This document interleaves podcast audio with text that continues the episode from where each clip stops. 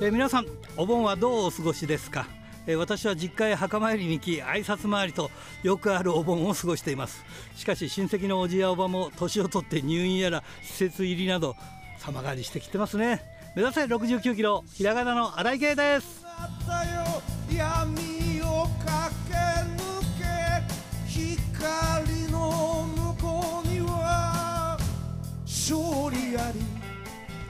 やっぱりですね節目節目が来るとね時の流れを感じさせることがいろいろとで,、まあ、できてきますね。まあ、ラジプロもね30年もやってんですから、まあ、そりゃそうなんだよね。まあ、これからも頑張ってね続けていきましょう。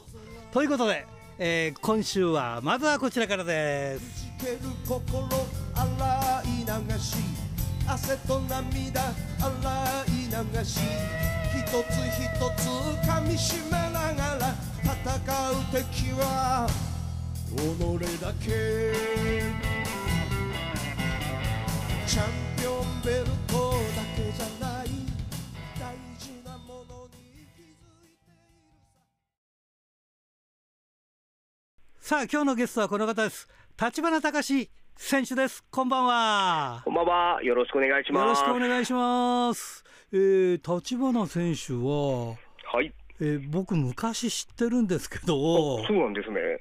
昔大阪プロレスでデビューしてますよねあ、そうですね。はい。2000年デビューですね。大阪プロレスで。はい。だからもうもう23年前ですかええ長いですねレスラまあ、ーね、長いと言いましても、私がちょっとあのブランクがあのありますんで、はいはいはい、間が10年以上、相手の,、まあ、あの再デビューというか、あのああ。はい、これって大阪プロレスをやめてそして、はい。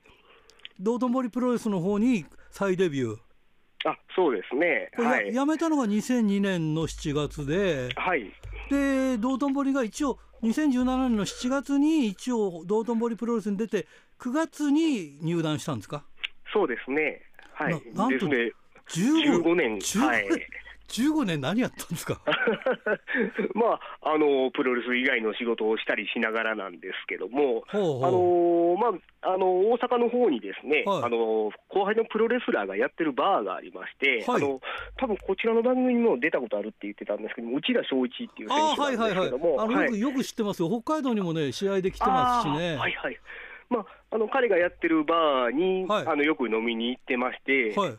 まあ、あのそこでその道頓堀プロレスの社長と知り合いまして、はいまあ、あのプロレスやってない間もあの、まあ、ウエイトトレーニングとかが好きだったんで、体はずっと鍛えてたんですけども、それでまあちょっと一回やってみないかっていうことで、声をかけていただいて、本当に一回だけの復帰のつもりで、もう本当に思い出作りぐらいのつもりでやったんですけども、やっぱり一回やると楽しくてですね、ほうほうほうはい、所属させていただいてっていうところですね。じゃあこれあの2002年辞めた時はもうすっぱりプロレスは足洗おうみたいな感じだったのそうですね、もう戻ってくることはないだろうとは思ってたんですけども、それで15年経って そんなことが起きちゃった。ええ。でもやっぱりこうその飲みに行ったりとかいろいろ周りにそのプロレス関係の方がいたってことはやっぱりどっか思い切れない部分もあったんですかね。かもしれないですね。じゃあ今楽しくてしょうがないですか？そうですね。もうまあ、あの試合数はやっぱり、あの昔、若手の頃みたいに多くはないんですけど、やっぱり一試合一試合大事にやってますね。ああなるほどですねあのデビューねきっかけっていうかこれ22歳の時デビューですか？あえーと、二十歳ですかね。二十歳ですか。二十歳で入門しても21歳とか2歳ぐらいですかね。なるほど。それはもう例えば高校時代からとか中学時代からプロレスラーになるんだみたいな感じだったんですか？あそうですね、高校ぐらいからあうん。のプロレスにはまり始めて、はい。でまあ、あのプロレスラーになろうと思ったきっかけっていうのが、はい。あの私、プロレスラーになる前にあの1年ほど自衛隊にいたんですけども、はいはいはいまあ、自衛隊にいてるところ、全国転々とするんですけども、うん。であの土日お休みで、はい。まあ、時間の余裕もあったんで、こはい。うクルプロレス、クルプロレス、浜松にいた時に全部見に行ってたんですね。ああそうなんですか。そしたらあのいろんなちっちゃい団体から大きい団体から、ははいいまで見てると、当時その大阪プロレスを旗揚げする前の CMLL ジャパンというところでですね、はいはい。デルフィンさんが、はいはい。出てたプロモーションで、うん僕と同じぐらいの体格の人たちがやってるのを見て、はいはいはいはいはい。えーで、ちょうどその時に大阪プロレスを旗揚げするっていうのもあって、地元っていうのもありましたし、はあ、チャレンジしたっていう感じですね。当時あの道のくくらいから、はい。そのルチャとかやり始めるあたりとかその辺の方はそんなに190センチなくても170センチえーそこそこでもプロレスラーになれるみたいな感じのとこありましたもんね。そうですね、道のくが走りでしたからね、そういう、ですね。はい、そこまで大きくない選手がレスラーになれる。これデビュー戦が大王カルト選手、あそうですね、はい。あこれもよく知ってますけどもね。あありがとうございます。いやーそうですか。そこからですか、いやーでもどうですか？今はもうじゃあもう本当に楽しくて楽しくてという感じでやそうですってらっしゃるんねですか、特にやっぱり、あのー若手の子たちっていうのが、うん。私がその20代でやってた頃に、はい。本当に小学校とか幼稚園でこああの親に連れられて見てたはい、子たちがレスラーになってやってくれてるんで、うん、まああの昔見てましたって言われるのも楽しいですし、やっぱりその子たちと、ね、リングで バチバチやり合えるっていうのも、すごいなこれが楽しいですね。昔見てましたっていう人がいなくなってで 気がついたらまたその人がいてっていうそうですね。なんで15年もブランクあるっていうのは日本で一番なんか 一番記録のあるね。多分僕の知る限り、あの日本で一番ブランクのあるレスラーだと思いますね。多分そうですよね。ええまあそういう記録とか載ってないからちょっとなんともわかんないですけど、ね。まあ今度シシュープロさんに頼んでなんかその辺はあのあのレスラー名鑑とかなんか乗る時だったらそういうのをなんかねちょっと調べてもらって誰が一番とかね。ね。言ってみてもいいかもしれないですうん、ね。やっぱりそのくらいなんかこう間空いてる人ただ今ね間空いててもそのブブランクというのがなんかよくわかんない人がいっぱいいますよねでもね まあそうですおね。年めした方とかだったらね。ええうんうんうんまあ、あと先輩によく言われるのは、はいみんなやっぱり私の年で20年とかレスラーやってきてる方って体ボロボロなんですけど、うんうんあのー僕はそのやってなかった期間がある分、お前はあの怪我が少なくていいよなってよく言われますね。そうですよね。20年もやったらね。やっぱりね受けて人の技を受けてなんぼの世界ですからね。その分、俺たちより、うん。俺たちより元気だよってよく言われますね。これあの大丸は京都だって出身地は京都だっていうんでまあだから、はい。その大阪プロレス道頓堀プロレスっていうラインなのかなと思ったらさっきお話聞いたら若干そこは違うんですね。あでもやっぱり、ん。そのま自分の故郷のその関西で、うんうんはい、あの団体立ち上げるっていうところで入門したっていうところはありますね。やっぱり関西だと大阪が中心になるんですか？やっぱりプロレスでいうとね。うそうですよね。今ね、その、やっぱりそのデビューして2年間くらい戦ってきたその時のその戦い方と今の戦い方ってやっぱりかなり変わってますか？あそうですね、うんあの使う技自体はそんなに変わってないんですけど、はいはいなんていうんですかね、こうリズムですとか、はい。はい、やっぱり昔は体力もあったんで、うんがむしゃらに行ってた部分もあるんですけども、はい。今はやっぱり昔に比べると体力的なものが落ちてるんで、はい。そこをうまくペース配分しながらっていう意味では、なんか昔よりはうまくなったのかなみたいな。感じもしますねなるほどね。でこれで、えー一応再デビューしてもう何年になるんですか？えー、10 2017年ですので、もう五年6年、あ6は年。い、ぐらいですね。すごいですね。どうですか、その間、ベルトに挑戦したりとか、そのベルトを体感したりとか、その辺はどうなんですか？ええベルトは、えー一度挑戦させていただいたり、まあ、あのトーナメント出たりしたんですけども、うんまだ負けずですね。そうですか。やっぱりだからええベルト持つタイプとかではないんですか？そうそう そういうことではないんですか？いやーもう死ぬまでに一回もま巻いてみたいですけどね。そうですよね。ええやっぱりシングルのベルトねり。そうですねん、レスラーになったからには。うんやっぱりタッグ組んでタッグのベルトとかってのも回ってこないんですか？チャンスとあしてはあ。そう挑タッグも挑戦はしたことはあるんですけども、はいどっちかというとやっぱりタッグよりも、えーあシングル、ね。シングルプレイヤーっていうシングルの方がうん。私も好きですし、はい。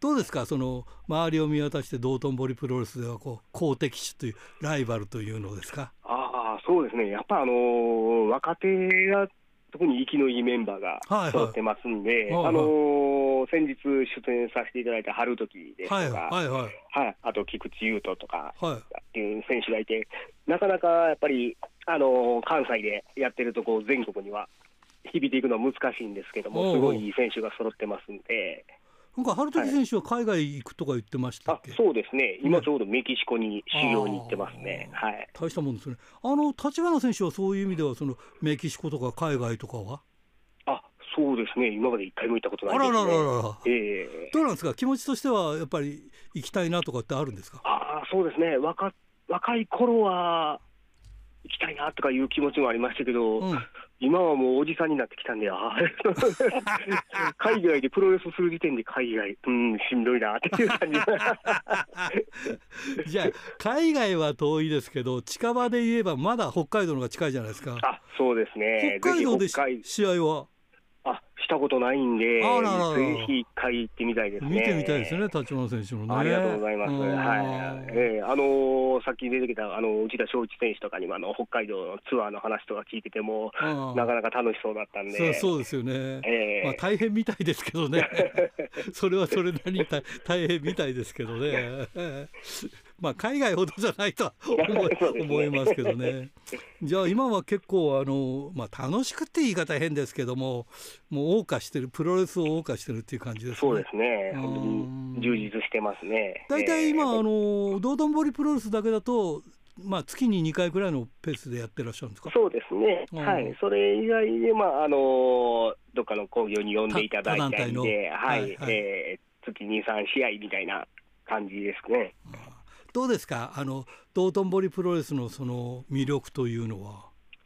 そうですね、まああのー本当に若手からベテランまでですね、はいはいあと女子の選手もいますし、うんあのー本当に色とりどりのプロレスが一度で楽しめるというか。ああなるほどね。はいでそれでいてあのレベルの高い、しっかりしたプロレスもお見せできますんで、うん、はい、そういうとこが魅力かなと思いますね。なんか道頓堀プロレスって新しいようなイメージがあるんですけどもう今年で10年目くらいになるんですよね。あそうなんですよ、ね。ちょっと最後に告知しようかと思ってたあどうぞんですけど。どうぞどうぞどうぞ。あ あのーおっしゃるように、道頓堀プロレスがですね、はいはい。あのー今年10周年を迎えまして、はい。9月の3日にですね、はい。あの大阪の世界観はい。で、あのー会場でですね、はい一部、二部であの10周年記念興行ああこれ面白そうですね。えまああのタイトルマッチからですね、はいあとこの10年ですね、あのはい道頓堀のリングを彩ってきました、あのいろんな選手がはいゲスト出演しまして、はい。はい、賑やかな大会になると思いますんで、あでまたあの全国のお客さんもですね、あのツイキャスの配信でもはいはいはい。見れますんで、ああ、わかりました。もし行けないお客さんはえね、ツイキャス見ていただければというこそとでね。うですね。はい、わかりました。いや、ぜぜひぜひ楽しみにしたいと思います。はい、よろしくお願いします。はい、それじゃあ最後になりますが、次の方を紹介していただきたいんですが、どなたを？はい、次は、えー同じ道頓堀せん、えー道頓堀プロレスのですね、はい佐々木幹也選手をはご紹介したいと思いま。わかりますした。ありがとうございます。はい、えーそれじゃあ本当に最後になります。全国のファンの皆さんにメッセージをお願いします。はい、えーそれでは今年10周年を迎える、えー道頓堀プロレス、そして立花隆をこれからも応援よろしくお願いします。今日はありがとうございます。ドクター、はい、どうも。今週もよろしくお願いします。はい、よろしくお願いします。さて今週はですねおはいはい盆バージョンということで、恒例の、えーはドクターが選ぶ上半期ベスト10ということでよろしいでしょうか？恒例、恒例だったんですか？なんかなんかこれになってますね、なんかね、はい。年末とか、お盆とか、えー、あれですね、夏休み、えー、納涼特別企画として。そう。そう。そう。北海道も暑いんですもんね。暑いよ本当に、えほとんどクー,、まあ。クーラーなしではみんな死んだ顔してますよみんな、いやー、そうでしょううね。ん。大変ですかね、ら、おかしいですよね、今年はさすがにね。い。やなんかふだって今年なんか国連のなんか事務局長も沸騰するとか言ってましたからね。なんか去年ぐらいまで、なんかね、気象学者の人も、あの地球はゆっくりと氷河期に向かっているっていう話だったんですけどね、どこ行っちゃったんでしょう？ね。どこ行っちゃっ。たんでしょうかって、いやよくあのサンキューテリオみたいになっちゃいましたけどね、うん。亡くなったサンキューさんみたいになっちゃいましたけど、偏西風が悪いんです偏西風がね。なるほど、うん。えーそんなことでですね、じゃあ、あのまあね、えーじゃあ、今年の、えー上半期のですね、はい。えーおたお宝コーナー、えー版のですね、はい。えーニュニュースベスト10ということで、まあ、おあのこのコーナー版ですからね、はい。あのどうして、あの G1 とかあのウィル・オスプレイの名前が出てこないのかとかですね。あの言わないって言わないってラジプロのファンはもう分かってるからドクターましてドクターが話すんだから大丈夫だと思いますよ。僕僕の好きなナッツポイの名前が出てこないとかそういう苦情はが来ても困りますからね。受け付けませんから大丈夫です。受け付けないから全部お断りお断りブロックするブロックするっていうか好きにやらせてもらいますお断りす。るというね、はいえーじゃあそういうご了承の上で、はい。そういったようなあのリスナーの皆さんのご了解を取り付けた上でお送りする、えー、上2023年上半期でミニュースベスト10お送りしましょう。それでは第10位。第10位はですね、えーまあ今年の初め、1月31日付で起こりました、えー、井伏浩太選手、新日本対談というね、ああすごいね。新,、ええ新日本の話題が最初に来ましたね。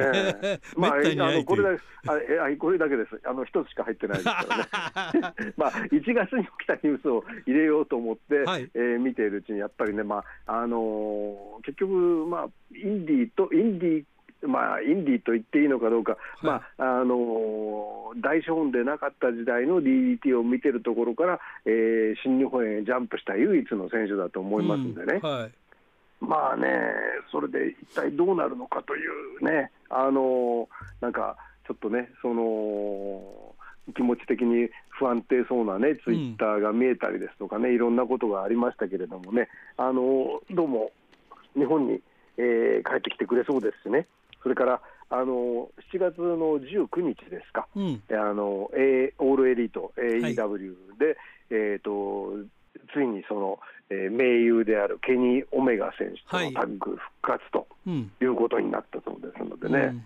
でただしこの試合、なんか、あのいわゆるデスマッチ、大日本流だとか、あのデスマッチではなかったんですけど、途中からガラスが出てきたりだとか、うん。それからあの画鋲はね、うん。あの刺さってる背中の写真が、井伏浩太選手のツイッターに上がってましたけれどもね、はい。あの写真で見ただけなので、ちょっと断言はできないんですけどね、画鋲も日本の画鋲とは違いましてね、はい。あのおそらくはですね、うん。そのもうちょっと針の長くて太いようなですね、はい。ものじゃないかというふうに見えましてね、はい。ちょっと嫌な感じがしましたよね。はいあの日本のその画鋲っていうのはですね、あのあのまあ、日本というかあの外国の文房具と比べてあの非常に日本のものは精度が高いといいますかね、はい。あの針がそんな簡単に折れたり取れたりしないとかですね、はい。あのそういった意味では定評があるだろうと思うんですけれども、うん。そういうね、あのしかも針の太そうなあの画鋲ですね。あの、こういう形で、えー使うの恐ろしいなと思いながら見ておりましたけどね。うん。はい。まあ、この後どういった形になるか、ちょっと、えーまあね、あの昔見てたようなですね、はい。えーまあ、自動販売機の上から ムーンサルトをするようなですねエクストリームな試合をどっかで見せられる団体に上がってほしいなという感じがしますけどいねや。そうですねはい、それでは第9位、えー第9位、えーセラリーサ選手、離婚というのを第9位に持ってきてみました。かわいそうに、えーこれはですね、6月26日付で、えーセラリサ選手が自身のツイッターって、今、X っていうそうですけどね、うんそう なんだろうね。X えってね、ーもう言いにくくてしょうがないですね。うん本当だよね。また変わるんじゃない？すぐ。ああ、なるほど、そ看板もなくなったみたいだしね、えーそうそう。点滅しすぎしすぎだろうっていう話になったん眩しいよってですよ言ってね。うん。あの、あの、X じゃ2つあったらダブル X っていうのかっていうね、問題もありますけども、それはともかくとしてですね、あの、セラリサさん、まあ、離婚ということで、はい。これは、まあ、あのツイッターとかインタビューにもありましたけれども、えー旦那側の方ですね女性問題が原因だということですからね。うんまあね、それにあの 対比するわけではございませんけれども、ですねかつて同じ団体に所属していた、えー、つっかさんはですね、うん。えーついにつっかさんになったという、3月7日に出産したということでしたからね。あえーまあ8えー、と7月に、えー、と1試合だけ限定復帰をしたそうですけれどもね、あのつつっかさんはね、ーはい。まあね、なかなか、あの人の人生、難しいものだと思いますけれどもね、うん。まあ、あとはあれですよね、セラリサさんはその、えー団体、新しい団体を作りましてね、その、プロミナンスの方もですね、うん。えーやっぱり人数が限られてると、あのなかなかあの顔ぶれが決まってきてしまうと難しい、新たなカードを組むのが難しいだろうというところはありますよね。ああそうですね、えー現状、どうしてもその、えー男性レスラー相手の試合が多くなってしまいますのでね、うんそこらあたりがなかなか難しいところかなというふうには思いますけどね。ねそれからね、鈴木鈴選手もね、えー離脱してしまったりとかね、そうそうそうまあ、このところ、なんとかね、セラセラリサ選手、あるいはプロミネンス、踏ん張ってほしいものだと思います。そうですねえーそれでは第8位。第8位はですね、はい。えー大日本プロレスにですね、えーマッドマンポンド、えーネクロブッチャーが7年ぶり来日というね、はいはいはいはい。これは明るいニュースだったような気がしますね。楽しかったですよ。えーそうそう。でしかもね、あの単発とかあの東京だけっていうんじゃなくて、えー4月9日の新木場から、えー21日、恵庭大会までですね、えーちゃんと北海道ツアー出てくれましてですね、うんまあね、あのやはりその特にマッドマンポンドって人は、そのえー大日本にデスマッチをする外国人がたくさん来てた時のですね、はい。まあ、いい意味のね、あのーこう大日本の流れを知ってるですね、うん。非常に貴重なレスラーだと思いますのでですね、うん。まあ、そういう人がですね来てくれたというのはですねあの非常に嬉しいニュースで、まあ、あれですねその大会見てましてもなんというかあのマッドマンポンドってなんというかバカバカしいけどもこう明るさがありますよね。そうそうそう。ええ。あれはね、その非常にその、まあ、今回は、まあ、あの何せ、えー、9年えじゃない7年ぶりってことですからね、あの彼らを初めて見るお客さんも、えー少なくはなかったんだろうと思うんですけれども、うん。それでそれでですね、まあ、こういうあのデスマッチレスラーもいるんだよっていうことがね、分かったというところは、非常に面白い感じでしたよね。なんか久しぶりに見たらでかくてねあこんなでかかったんだと思ってね、マットマットマンポンドいや昔よりだいぶ大きくなったようなあ気がしますよね。大きくなったのかな幅ね。え厚みというか、ね、厚みがね、ええ。いやこんなでかかったかなと思うぐらいでかくてああ、ええ。そうだったっけっていうふうに見てましたけどね、あの あれですよ。あの、あのネクロブッチャーの方もですね、うんうん。その WX さんの団体に、はいえーメジャーリーガーレスリングですか、はい。えーに来日した時はあの相当に痩せてたんですよね。はいはい。で、えーまああのコスチュームとか、うん。あのスタイルとか、あるいはその裸足で出てくるあの何者だろうと思わせるような感じとかは、うん。あの昔のまんまだったんですけどもね、なんかあのやっぱり病気大きな病気をしたという話はいですよね。はいはい。で今回はそのウエイトもですねほぼ、えーかつて大日本に来てた頃に戻ってたような感じがしましたんですね。すね。まあ、機会あればですねまた、えーできれば年内、ダメでもう来年あたりにはまた見たいなっていう感じがしますけどね。そうですねはい、はい、それでは第7位。第7位はですね、えー391日ぶりに、えー大谷慎次郎選手、えー5月6日、オスプレミアムベルサール高田馬場大会に車椅子で登場あとあいうところですね。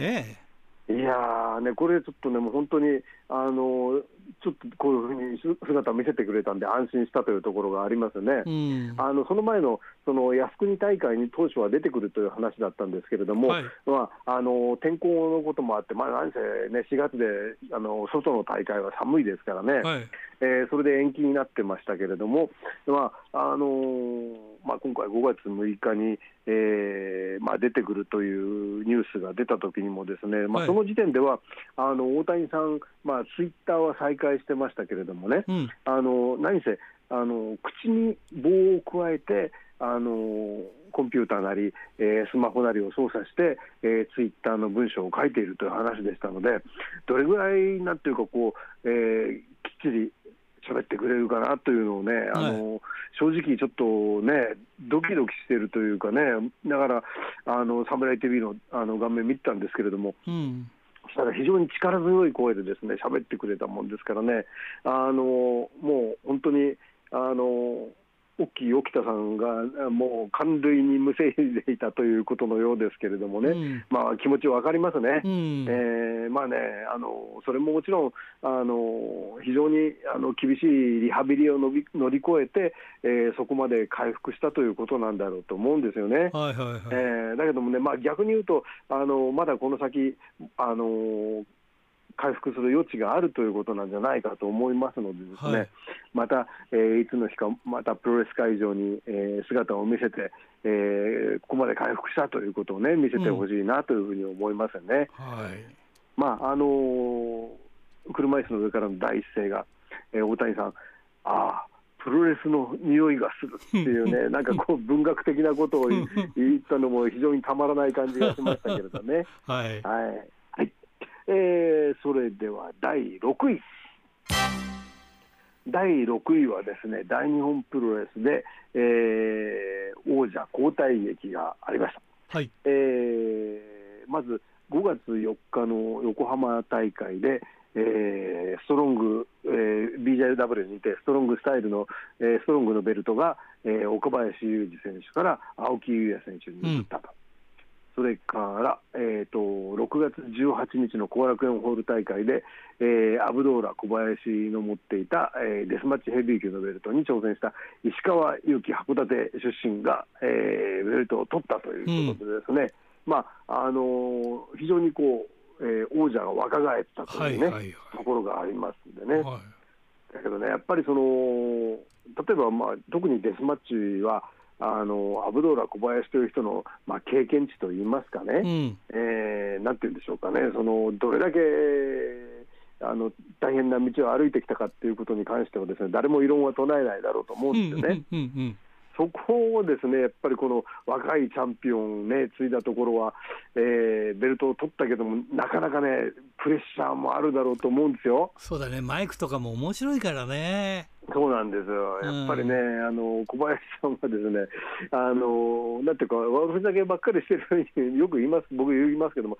悪ふざけばっかりしてるように見えて、ですね、うん伊達にもうね、うんあの25年、最前線にいるだけのことはありますからね、でもあの石川選手もね北海道で、マイはいあのドクターも来てらっしゃいましたけどね、はいはいあのマイクパフォーマンスがやっぱりちょっとね一皮向けてきましたね。ええだいぶね、うん。あの良くなってきましたよ。はいはい。で体もですね、んなんだかね、あのちょっと大きくなって、でしかも腹筋がね、あのくっきり出てきたような感じがするんですよね。はいはいはい。だからトレーニングもね、怠ってないんだろうと思いますんでですね、はいまあ、あとは青木選手もですね、これから、えー、と次期挑戦者は、はい。えー上谷秀吉選手だったと思うんですけれどもね、まああの特にストロングヘビーの方はですね、うんあの我も我もとぜ挑戦してくる人がいるだろうと思いますのでですね、この若い王者、どこまでですね、えー自分の持ち味を出しながらですね防衛を、えー伸ばすかというところにですね興味がありますね。ああそうですね。はい楽しみですね。はい。はい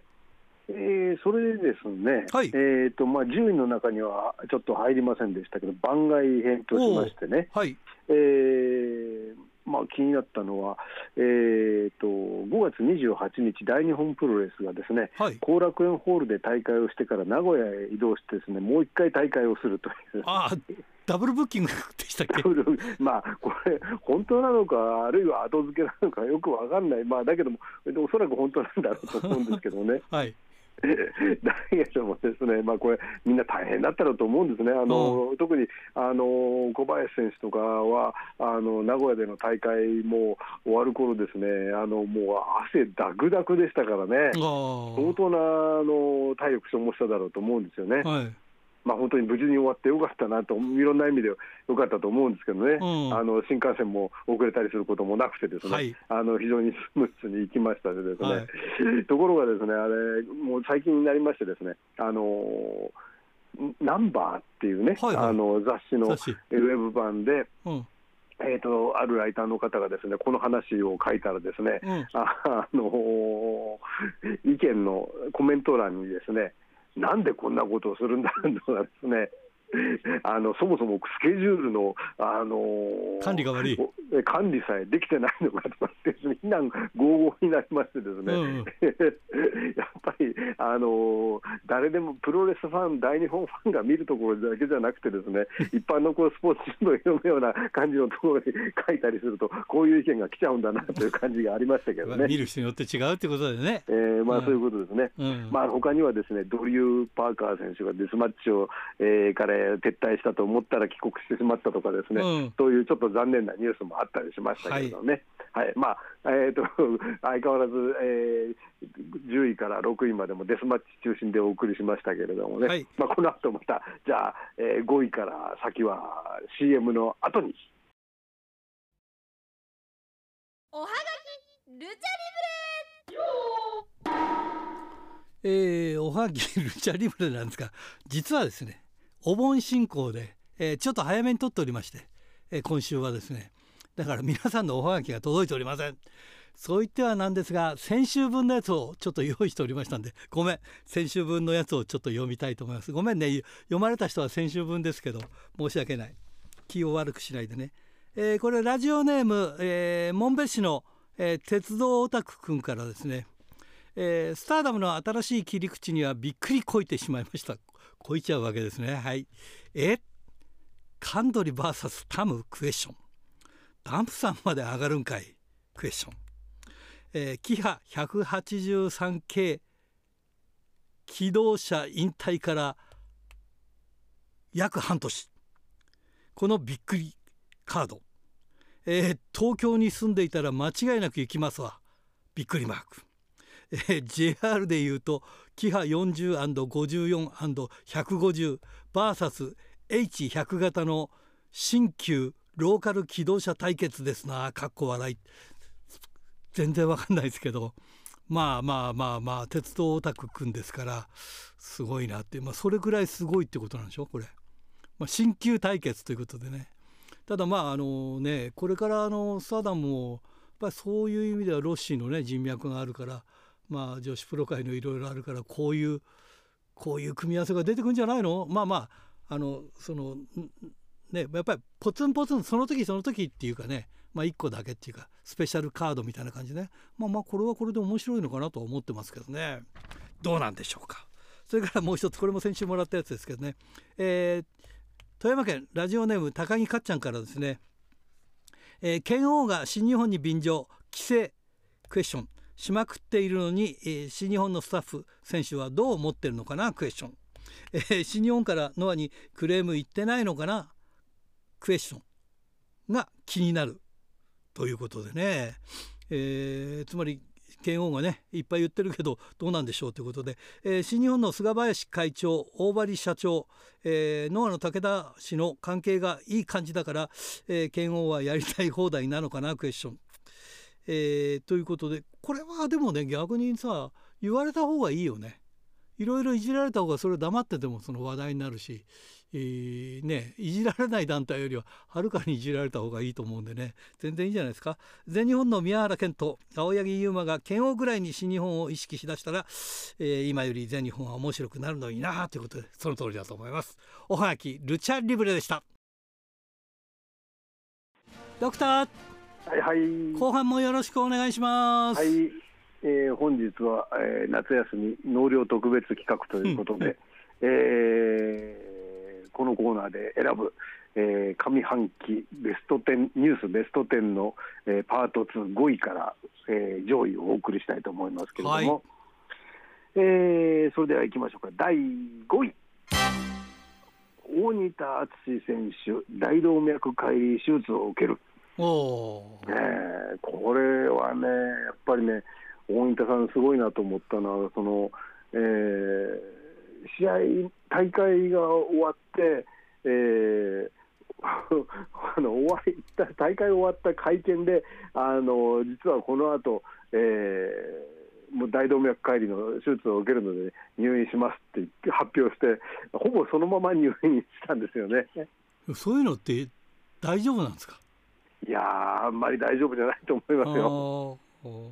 でしかも後から聞いたところに、よりますと、うん決して今回の状態、そんなに軽症ではなか、軽度じゃなかったという話ですよね。あでまあ、あの手術自体はもちろんその今あの胸を切ったりするね、えーあの昔の心臓手術っていうのはこの胸の真ん中をこう縦に切りましてね。あの胸骨ってこう胸に真ん中にこう、うん。あの肋骨集まっててこう真ん中に骨があると思いますけどこれ、うん。あの真ん中から切ってこう、えー心臓に直接、えーメスを入れるっていう形だったわけですけどね。今は大半の手術はそこまでしなくてもそのカテーテル手術って、いうんえーだ大体胸、えー、と太もものところからね、はい。そのカテーテルを入れたりして、えー、X 線で見ながら、えーその、えーカテーテルを進めてその心臓のところまでその先っぽが行って、えー処置をするというわけですけどもね。はい。まあね、それであれですよね、あのーまあ、そういう手術を受けて、その後またすぐ、えー全日本プロレスのリング上で、えー吉田選手と組んで タイトルマッチをするということがですね、これもどこまで、あのあれなのかわかんない、本当に心配してたかどうかわかんないですけど、ドリファンクジュニアさんからですね、あの大仁田、それやめなさいというですね、あの連絡があった、メールがあったという話なんですけどね。まあ、だけど本当にそうですよね。うん、でこの間この間なんか腕ポッキン折れちゃいましたよね。ああらしいですよね。うんとは言いながらも、なんかあれですって、あの8月の26、27日、はいはいはいあの FMWE というね、はい。えー団体で、えー、と石狩ですか、それと旭川、はい。はい、大会があるそうですよね。でね、あの試合のそのデスマッチの中身を見ると、おそらくはですね、あの僕はあの、えー鶴見青果市場跡っていうところであった大会、3回ぐらい見に行きましたけれども、はい。えーそこで、えー行われた大会で、あのあまりに、まあ、住宅がすぐ脇にありますからね、そこであのドカンと音がして、あの白煙があるので、あの警察と消防に同時に通報が行ったと。うん。で、そういうですね事故と間違えられたというようなことがあったというんですけども、はい。そのそこでやれなかったですね、うん。あのえーいろんなものをですね北海道でおそらくやってるんじゃないかと思うんですよね。そうみたいですね。だから、うん。その新井さんが見に行った札幌の大会、えー、と石狩の大会っていうのも、おそらくはあの東京じゃないや、横浜で行われた大会よりもあの規模が大きかったんじゃないかと思うんです。そうなんです。それでね旭川でね使い切れなかったやつを札幌で全部使ったって言ってたから。で吉田選手がやけどしてひどい状態だったからどうしたんだったら話してくれましたよ。あったやつを全部使いましたって。人いいなっていう。いや、それでね、それでうん。今回、旭川でも、えー、と27日ですか、旭川でも、その邪道ロケットっていうね、はい。その あの針金張った上をそうそうの飛んでくるやつね。えーそう。であれはですね、横浜で やろうとしたら、あのもうそあの大会としては3回目かそこらの時にそれが準備してあったら、あの試合前に消防署の査察が入って、ああダメなんだ。これは許可では出なかったと。ああなるほどね。いうことなんですよね。うん。でそれをどうも北海道でやるそうですんで、ですね、うん。これはあのぜひあの爆破ファンの皆さんはですね、足を運んでみていただくと面白いかもしれませんね。ははいい。まあ、大仁田さん、元気で頑張ってほしいですね、もね、そうねここまで来たらね。はい それでは第4位。第4位はですね、えー2月21日、えー東京ドームで行われました、武藤引退試合と。ねえ、これはですね、本当にもう、あれですね、あのーよく言いますけども、えー見に行こうかどうしようか悩んで、後からですね、見に行っときゃよかったなと、うんえー悩むぐらいならば見に行けというね、あの普段私が言ってることがですね、これ、あのまさに逆を行かれてしまったというですね。うんあのー無理すればですねあの頑張れば途中から見に行けたんですよね、ああなるあほど、ね、の私、自分の仕事の日程はね。あわ。かるね、うん。ええ。だけどもあの、やっぱり全体としてその試合数がすごく多くて長いことを考えると、ちょっとこれ、疲れるなと思って、ですね、うん。あの遠慮しちゃったんですよね。うん。だけどもね、それでその後サムライ TV で見てると、あのそのボーナストラックというかうん、最後にですね、えー、長野、俺と戦えっていうね、あの あのシーン、うん。あれを見たらですね、やっぱり見に行っときゃよかったなというふうに思いましたね。そうだよね。一生に一遍しかないからね。ええ。うん。いやーこれだけ本当にあの武藤さんの若い頃からね、うん。あのそれからスペースローリ ローリングスペあれ？スペースローリングウルフ、なんだっけ、あのね。610 610の頃ですよね、うんあの頃から見てるわけですからね、やっぱりね、それは見に行くべきでしたね、これはね。うん。ねえ。あの本当に、あのーなんというか、もったいないチャンスを逃してしまったと思いますんでうね。ん。えーまあ、今度はやっぱりそういう大きな大会があったら、一応はですねあのいけるようにあの最初から調整をするっていうのが、ですねね。あの長年プロレスを見てる者としての矜持といいますかね、心心がけなのかなというふうに思ったりしましたけどね。はい。はい。えーそして第3位は、第3位は2月12日、新宿フェイスで行われました、オズアカデミー、ババアをなめんなよ。これすすタイトル何回聞いてもおかしいの「ババアをなめんだよ」って。ねえ。すごいですそういっね。ぱい入ったってるのがすごいよね。そう超満員だったそうですからね。ババアの底力だよね。えー499人ということで、うまあこれね、改めてちょっとお話ししますと、はい。あのータイトルは正確にはですね、R45 ババアをはめんなよって、R っていうのはね、45歳以上、以下はお断りという意味合いだと思うんですけどね。うん。あの尾崎真由美選手もですね、えー今年10月で55歳ということ。うん。で、えーであの逆にですね、こう R えー、と U18 とかね、あの U80、アンダー80とかっていう方の逆を行こうという戦いをしようと思ったというんですね。で最初は50歳以上という制限にしようかと思ったけれども、さすがに人数が少ないとうんうんいうことで、えー45歳以上ということでしたと。はい。まあ、だけど、この大会で引退をし引退しちゃう人もいるかもしれないから、結果、45歳でいいということになりましたって、すごいことを言ってましたけどね。で メンバーをご紹介しますと、うん。えーまず、ジャガーさん、ジャガー横田選手、61歳、まあ、このえーついこの間、62歳になったそうですけどね、うん。それからダンプ松本さん、62歳、うん。そして尾崎真由美選手、54歳、うんえーそれから堀田由美子選手、56歳。うん。井上京子選手53歳、うん。伊藤薫選手51歳、うん。渡辺智子選手50歳、ドレイク森松選手52歳、うん。それから遠藤瑞希さん51歳、まあ、今度ね、引退しちゃいますそうけどね、えーそれから旭川出身、藪下めぐみ選手50歳、うん。それから倉垣翼選手がもう47歳なんですよね、若々しい顔してますけどね。それから長嶋千佳代選手60、え40、60、60なんてごめんなさい、怒られちゃうよ。46歳、怒られちゃう、うん。それからミス・モンゴル選手46歳、うん。秋野選手49歳、うん。和樹選手47歳、山形優選手、えー、苫小牧出身46歳、バンビ選手46歳、チェリー選手48歳、そしてリンゴアナウンサー、ダイナマント関西53歳と、よくぞ揃えましたね、本当にね。なんか45、6歳がその辺なんか濃いんだね。いっぱいいるんだね、いやーやっぱりあのなんていうかこう、たくさん入門した時代なんだと思うんですよね。だよね。うんええまあ、そういう意味で言いますとね、あのそのあたり、層が厚かったということになるし、えーたくさんのえー志願者ですとかね、レスラーがいる中から、あのこれだけの人が残ってきたという人たちだということになりますからね。はいはい。あのまあ、もちろんそれで長く見てるファンの方々も多いでしょうからね、うんまあ、企画としてはね、非常にあのなるほど、よく思いついたなといういやね、でもいいいいとこ突っ込んだよそれね。ねやーネーミングだけでも笑えるもんね。まあ、確かにそうですね。うんうんでさらにはですね、うんあのつい今週あの、8月の初めに出てきた、えー、とシュープロモバイルに出てきたニュースによりますと、うんうんえー現在、第38代オズアカデミー認定タッグチャンピオンというチームが、えー、ジャガー横田さんと、えー尾崎真由美選手なんだそうですね。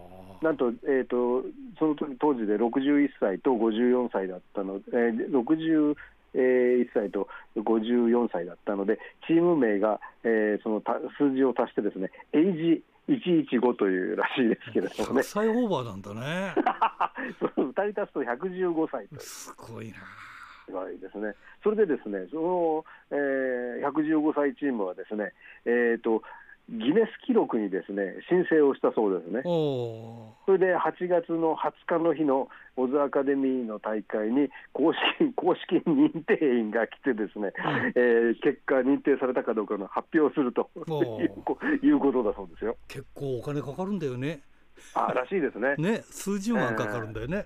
えー、えー、という話ですね。うん、まあそれでですね、うん、あのどういうふうなあの項目、認定項目になるかっていうと、はい、えー、あじゃ日本語で言うと、まあ、これあの、直訳すぎてなんかちょっとぎこちないんですけども、はい、あのニュースについてたんですけどね、うん、タッグチーム、プロレスリングチャンピオン、えー、チャンピオンシップとシップを優勝した最高齢ペアっていうふうに書いてありますけどね、あの英語のもともとの言葉ですと、えー、 oldest pair、オールドなんですね。oldest pair。最上級なんだね。オールデストね。古いの、古いの最上級そうそうそうそう、古い最上級って。懐かしいな、 old、oldest とかね。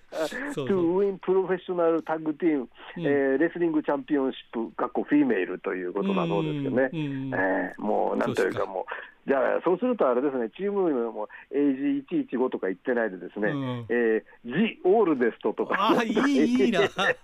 なんか、オールディーズみたいなね。なんかね、オールディーズ。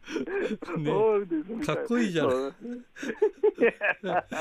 ね、それはいいですね、うん、あなんかね、うん、えー、まあ、そういうふうにですねあの言っていただきたいなと思いますけどね、まあ、これあのそれと、あと高官が持ってるのは、これ、あの非常にあの企画としてですねいろんな雑誌にもこの、えー、こういう大会があるよってことが大会前に取り上げられて、うん、でしかもお客さんも入って、でえー、さらに、えー大会前のそのインタビューとかで聞かれて、これ、第2弾、第3弾はありますか？と言われて、当然あるだろうねって言ったんですけども、今今のところは、そう簡単にですね、あの、うん、もう一回やるよと言ってないところが、ですね、うん、あのそのあたり、尾崎さん、なんていうか、ちゃんと企画力があるなというふうに思いますね。そうテーマ曲もだからさっきオールディオールディスティみたいなね とかねなんかそええ、その当時の歌とかで出てくるともっといいかもしれないね。なるほど意味合いとしてね。ババね、ババアのね時代のね。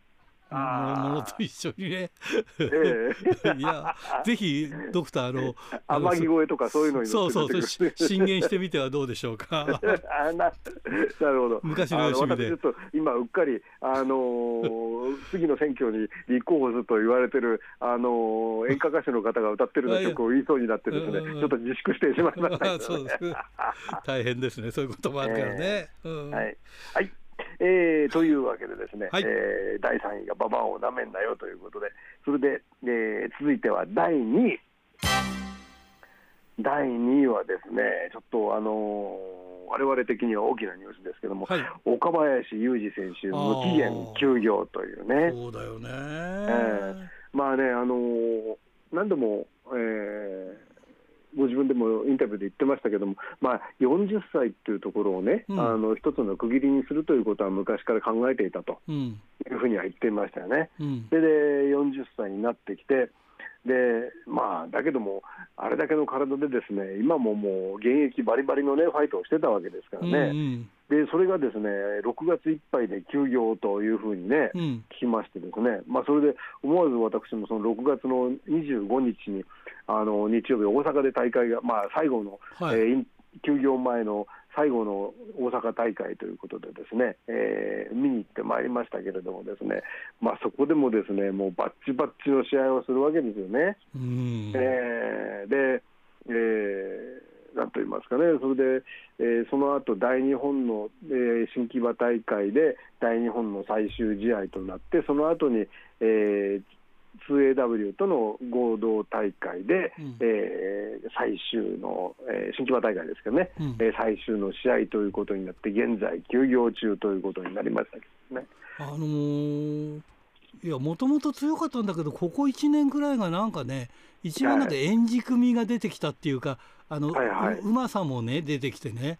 あの相手の技をもう目いっぱい受けてっていうなんか凄さぶりが出てきてすすごい良かったんだよね。だからね、はいはい、あの直線的なパワーだけじゃないというところがね、うん、そうそうそうそう、えーここ何年か出てきましてね、うん。あの非常にそこがねあのいいなという感じが。そうそうだから残念でならないっていうかね落ちてきてとえかじゃなくてね、一番なんかドピークの時一番いい時みたいな感じだもんね。そうなんですよね、うん。まあだけどね、やっぱりそうするとプロレス、まあ、だけじゃないのかもしれませんけどもね、はい。そういう駆け引きが必要なですね、うん。あのスポーツ、プロフェッショナルスポーツの場合にはですね、うん必ずしもその体力的なピークがあの一番いい時期だということではないっていうのはあー改めてね、思いましたよね。うんそうですね。でまああのーその大阪大会の後のコメントで、えータッグを組んだ関本選手はですね、えー必ず、えー最最高のパートナーであった岡林は必ず戻ってきてくれると信じてると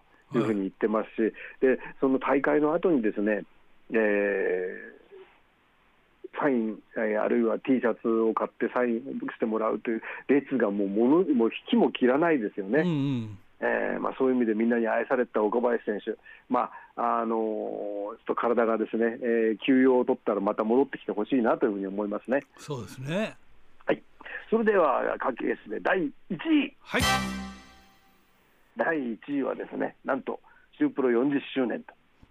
ことで、もうスポンサーでもないんですけど、一応、うん。あのベンチャラではございませんけれどもね、うん。あのシュープロスタート40周年ということ、まあ、週刊になって第1号の表紙はですねタイガーマスクだったことを覚えてますけどね、はいえー当時は、えーとまあ、月刊誌だったわけです、それまではね。うん月間では遅すぎる、日刊では薄すぎるというね、うんコピーだった記憶がありますけれどもね、でだけどね、あのご存知の通り、紙媒体はなかなか厳しい状況が続いてるだろうと思うんですよね。はいはい。であのこのコーナーでも時々その比較でお話ししましたけれども、えー僕は中学生の時から読んでるその、えー音楽と楽器の雑誌、プレイヤーという雑誌がありましたけどね、はい。これ、創刊55周年なんだそうですけども、うん。えー、と現在発売中の号で、えーえー定期発行雑誌としての、えーピリオドを打つということが決まりましてですね、はいえー55年やってる雑誌が終わってしまうのかというね、しかもこういうですね、あのまあ、ある意味、えー購買層がね、はっきり分かってる、限られているけども、ある程度買ってくれそうな人がいるだろうなという雑誌が終わってしまうと。いうことになるとですね、やっぱり今はなかなかね、その、えー雑誌の難しい時期に来てるんだろうとは思いますけれどもね、はい。えー週刊プロレス頑張ってもらいたいなと思ってますね。うんまあ、ところが、ところがって言っちゃいけないな、あのーえー週刊よえー40周年で記念の、えー、とイベントが、えーまあ、毎月トークイベントを行う行うっていうことなんですけど、これが会場がですねなんと東道館っていうね、あの巣鴨のプロレスショップの,、はい。あのイベントスペースなんですよね。うんここはですね鈴木健さんのあの企画イベントだとかもやってますけれども、昔はサバイバル飛びた主催のですね試合とか、あるいはですねあの私見に行った観客5人の試合とかで使ってる会場ですからね、もうもうちょっと大きいところでしてもらいたかったなという感じもありますけれどもね。はいまあ、いずれにしてもこれからもですね、あの我々番組としてはですね、できるだけ週刊プロレスも買ってですね、えーそこで得た情報をですね、また皆さんに還元するというふうにですね、やっていきたいというふうに思いますけどね、頑張れ週刊プロレスと一応言って、一応って言っちゃいけないですね、一応言って終わります。はい、はいどうもお疲れ様でした。はい、ありがとうございます。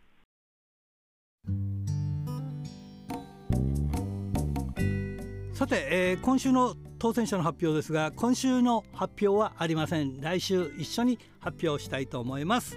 さて今週のプレゼントはモンドセレクション金賞を受賞した久江の匠のしめ鯖を1名様にプレゼントします、えーどしどしご応募ください。メールアドレスは rpro.hbc.co.jp ファックスは011-232-1287宛先は郵便番号060-8501どちらも HBC ラジオラジプロと書いてください。来週木曜日必着です。インターネットで聞く方は HBC をクリックしてください。ということでねお盆もねもう入りかけですけど、えー、皆さん楽しいお盆をね、えー、十分にお過ごしください。ということで体には十分気をつけて。さあいつものようにお相手はひらがなの荒井圭でした。それではまた来週まで。さようなら。